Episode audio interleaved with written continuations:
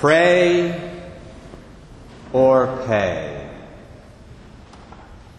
That, I would say, sums up the message of St. Paul in the first two verses of today's second reading. That text from 1 Timothy 2, which concerns our relationship with our civil leaders.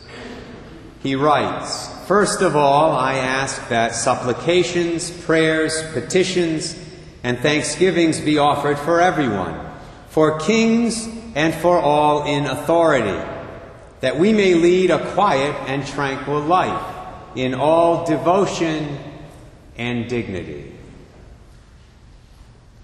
The implication of St. Paul's words in this passage, the implication is that if we don't pray for our civil leaders, if we don't offer supplications, prayers, and petitions for God to bless them and guide them in their work, we will pay for it. And not just in higher taxes, but in other ways that can be even more devastating. Pray or pay. Now, some of you might be thinking, but Father Ray, I do pray.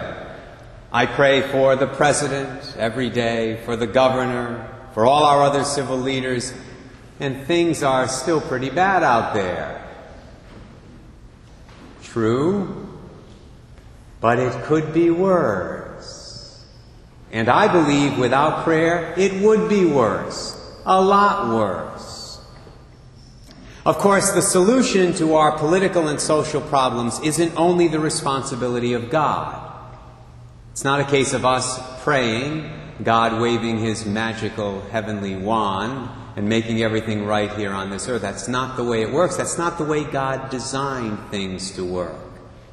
We also have our part to play. First of all, by electing the best people we can find into office. And that's why I like this passage of Scripture so much.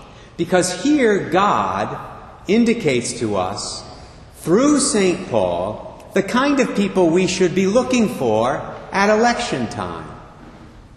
Notice the reason why Paul says that we should pray for our civil leaders. This is a key point in the text. He says that we should do it so that, quote, we may lead a quiet and tranquil life in all devotion and dignity. In all devotion. That expression points us to the idea of religious freedom.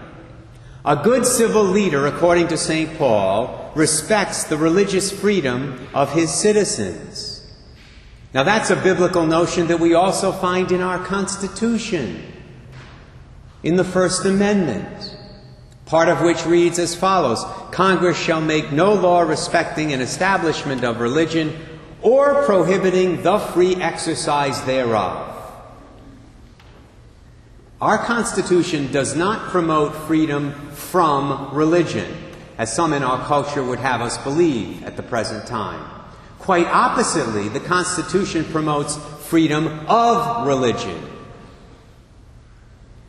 The Catechism of the Catholic Church has a great line in this regard, which is found in paragraph 2211. It reads as follows The political community has a duty, a duty to honor the family, to assist it, and to ensure especially the freedom to profess one's faith, to hand it on, and raise one's children in it with the necessary means and institutions. Religious freedom in the United States of America right now, my brothers and sisters, is under assault. We need to be aware of it. We need to be clear about it. Catholic hospitals, for example, should not be forced by federal or state government to provide services that the church considers to be immoral. Catholic hospitals and healthcare facilities should be free to follow Catholic moral teachings with respect to the services that they offer and the services that they do not offer. And our founding fathers would agree. That's precisely the kind of thing they were getting at when they wrote that First Amendment. Along the same lines, Catholic doctors should not be forced to refer for abortions or prescribe contraception, emergency or otherwise, if it violates their consciences. Catholic pharmacists should not be forced to fill prescriptions of RU 486, that's the abortion pill, or the so called morning after pill. But there are many political figures today on both sides of the aisle who are working extremely hard to pass laws that would force Catholic doctors and pharmacists to do those very things and to engage in other practices that are equally immoral. Similarly, there are political figures out there, usually backed by special interest groups, who want to force Catholic schools to teach that so called gay marriage is okay and that sex outside of marriage is morally acceptable. There are even politicians in Washington right now who are trying to restrict what pastors like me can say from their pulpits on these and other issues of personal morality. This is going on right now in our country. A good civil leader believes in, respects, and promotes in law religious freedom. And that's important because, as St. Paul reminds us in this text, religious freedom is a precondition for a quiet and tranquil life. Is it any wonder that life in our country is becoming less quiet and a lot less tranquil these days? The second idea Paul mentions there is dignity. He says that we should pray for our civil leaders so that we may lead a quiet and tranquil life in all devotion and dignity. A good civil leader, therefore, according to St. Paul the Apostle, is one who recognizes and upholds the dignity of every human person, from natural conception until natural death. Not surprisingly, that is strikingly similar to what our founding fathers were getting at when they wrote these famous words in the Declaration of Independence. We all know them well, I'm sure. We hold these truths to be self evident that all men are created equal, that they are endowed by their Creator with certain unalienable rights, that among these are life, liberty, and the pursuit of happiness. Now, certain logical conclusions follow from that. See, obviously, any politician who fails to recognize the dignity and the fundamental rights of every human person is not worthy of our support on election day. That immediately disqualifies, or at least it should disqualify, those who call themselves pro choice. It disqualifies those who support the destruction of human embryos for research since embryos are human beings at a very early stage of development. Every single one of us in this church right now is an ex embryo.